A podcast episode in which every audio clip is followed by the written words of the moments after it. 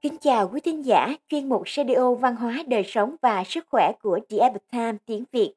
Hôm nay, chúng tôi hân hạnh gửi đến quý vị bài viết của tác giả Đăng Thư có nhan đề Người có đức lớn mới thành tựu được đại sự. Mời quý vị cùng lắng nghe.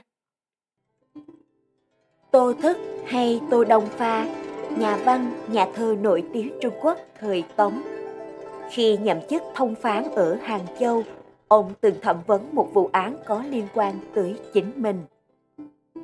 Có một thư sinh tới từ Phúc Kiến tên là Ngô Vị Đạo. Khi đi qua Hàng Châu, đã bị phát hiện buôn lậu sợi bông, phạm tội trốn thuế. Ngô Vị Đạo không những lén vận chuyển sợi bông mà còn giả mạo giấy tờ chấp thuận của Tô Đông Pha.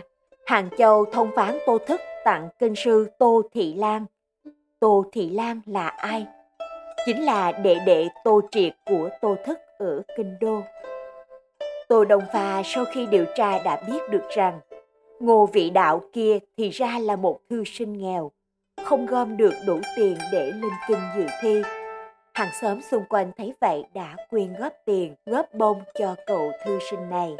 Ngô vị đạo vô cùng biết ơn, cậu đem theo hai lạng bạc và cả bông cùng lên kinh định là vào kinh rồi sẽ bán bông để đổi ra tiền sử dụng. Nhưng theo quy định lúc bấy giờ thì vận chuyển bông là phải nộp thuế. Ngô vị đạo nghĩ nếu còn nộp thuế nữa, vậy thì tiền bán được bông cũng sẽ chẳng còn lại được bao nhiêu. Vậy là trong lúc bí bách, đang nghĩ ra trò giả mạo danh nghĩa của Tô Đông Pha để mang bông vào kinh, với mục đích là để không phải đóng thuế Ngô Vị Đạo không bao giờ ngờ được rằng mình lại bị chính chủ bắt được. Nhưng điều bất ngờ đó là Tô Thức không những không phạt cậu thư sinh, mà còn đổi bông sang hai lạng bạc cho cậu. Đồng thời viết tên, chức vụ và nơi ở của đệ đệ của mình ở kinh đô đưa cho cậu thư sinh, mong cậu sẽ được đệ đệ của mình giúp đỡ, rồi dục cậu nhanh chóng lên đường cho kịp. Hành động của Tô Đông Pha người ta gọi là hậu đạo có đức lớn. Hậu đạo là khoan dung, tử tế, lương thiện, lấy lòng tốt đối đãi với mọi người xung quanh. Người như vậy nhất định làm được việc lớn. Kinh dịch viết, thiên hành kiện, quân tử dĩ tử cường bất tức, địa thế khôn, quân tử dĩ hậu đức tại vật. Tức, trời vận động mạnh mẽ người quân tử nên cố gắng không ngừng. Đất có tính nhu hòa, người quân tử lấy đức dày để nâng đỡ vạn vật. Người quân tử thuận thiên đạo mà hành thì mới có thể tự cường không mệt mỏi. Dùng đạo đức nhu thuận mà thâm hậu để chứa vạn vật. Hậu đức tải vật nghĩa rằng đức dày nâng đỡ vạn vật. Chính là muốn nói rằng làm người phải có đức hạnh tốt mới làm được việc lớn một người phải có đức dày mới thành tựu được đại sự. Khổng tử giảng, khoan tắc đắc chúng, tức luận ngữ dư hóa, nghĩa là khoan dung thì đắc được nhân tâm, khoan hậu với người thì sẽ được mọi người ủng hộ. Khoan hậu nhân ái là phương diện quan trọng của tư tưởng nho gia. Nho gia xưa nay luôn đề xướng lấy đạo đức để cảm hóa con người. Mạnh tự nói, Quân tử mạc đại hồ giữ nhân vi thiện, mạnh tử công tôn sửu thượng. Nghĩa là đức hạnh cao nhất của người quân tử chính là làm việc thiện cho người khác. Mạnh tử từng ca ngợi thương thang với địa bàn 70 dặm mà cuối cùng có được cả thiên hạ. Đó chính là kết quả đắc được lòng dân. Thương thang chinh phạt phía đông, nơi người phía tây oán. Chinh phạt phía nam, nơi người phía bắc oán người dân mong đợi ông như đại hải mong đợi bóng mây. Thường thàng là mẫu mực của việc dùng nhân ái khoan hậu mà có được thiên hạ. Đức không tương xứng với địa vị, tất có tai ương. Người xưa cho rằng một người có địa vị xã hội và đãi ngộ phải tương xứng với đức hạnh, phúc báo của bản thân.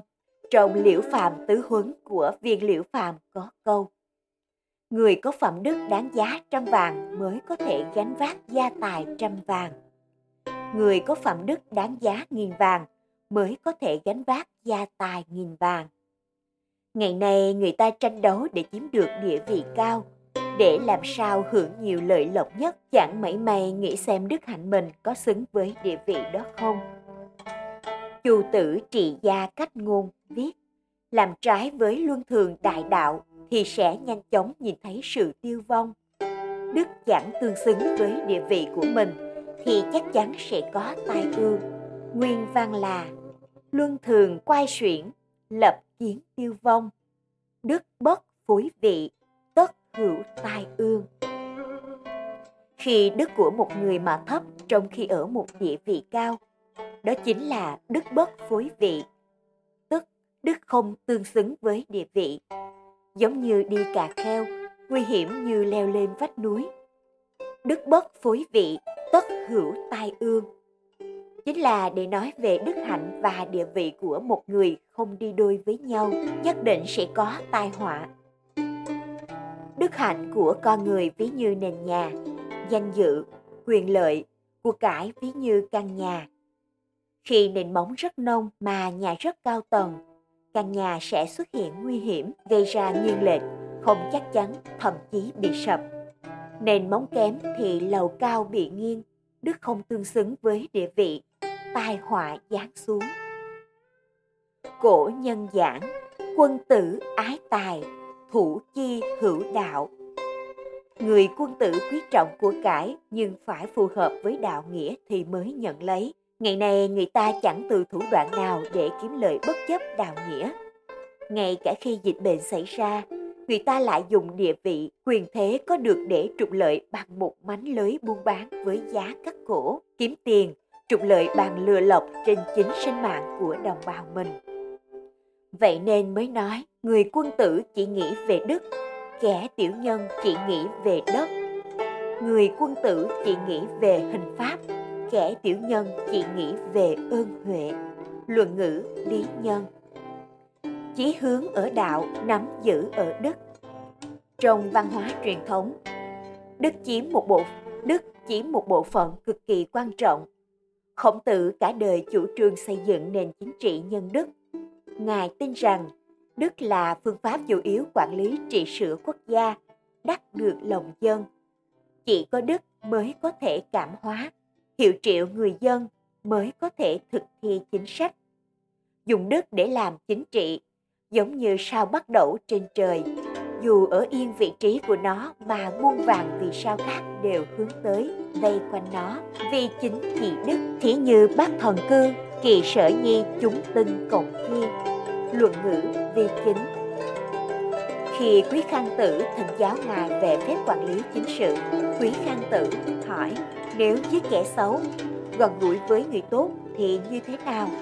Khổng tử trả lời, trị sửa chính trị, tại sao cần phải giết chóc? Ngài trị sửa quốc gia tốt thì người dân tự khắc sẽ tốt lên. Ngài tâm hướng thiện thì người dân tự khắc sẽ hướng thiện.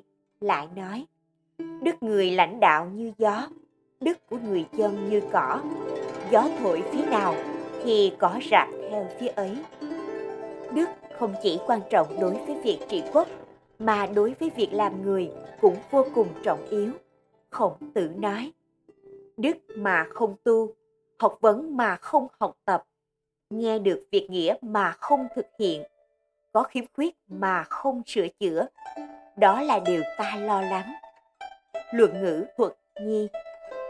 Trong bốn điều khổng tử lo lắng, thì đức mà không tu đứng hàng đầu bởi vì muốn có phẩm đức cao thì phải có một quá trình tu dưỡng lâu dài thì sau mới thành tựu.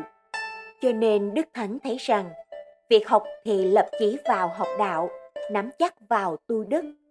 Chỉ hướng ở đạo, nắm giữ ở đức, dựa vào nhân, vui chơi ở lục nghệ, luận ngữ, thuật nhi tại sao lại nắm chắc ở đức? Bởi nếu muốn thực hành đạo ra khắp thiên hạ, thì trước hết phải tu dưỡng đạo đức bản thân lấy đức nền tảng mới có thể thực thi đạo kinh dịch nhắc nhở người đời rằng tích thiện chi gia tất hữu dư khách tích bất thiện chi gia tất hữu dư ương nghĩa là nhà tích thiện ắt có dư phúc lành nhà tích bất thiện ắt có thừa tai ương. Đức hạnh của một người là ngọn nguồn của phúc báo. Người có phẩm hạnh cao thượng, có đức lớn mới thành tựu được đại sự. Ngược lại, vô đức thì càng ở địa vị cao càng dễ chiêu mời tai họa. Quý tín giả thân mến, chuyên mục cdo Văn hóa Đời Sống và Sức Khỏe của Epoch tiếng Việt đến đây là hết. Để đọc các bài viết khác của chúng tôi, quý vị có thể truy cập vào trang web epochtimesviet.com. Cảm ơn quý vị đã lắng nghe, quan tâm và ghi danh theo dõi kênh. Miền chào tạm biệt và hẹn gặp lại quý vị trong chương trình lần sau. Kính chúc mọi điều bình an và tốt lành tới quý vị cùng người thân.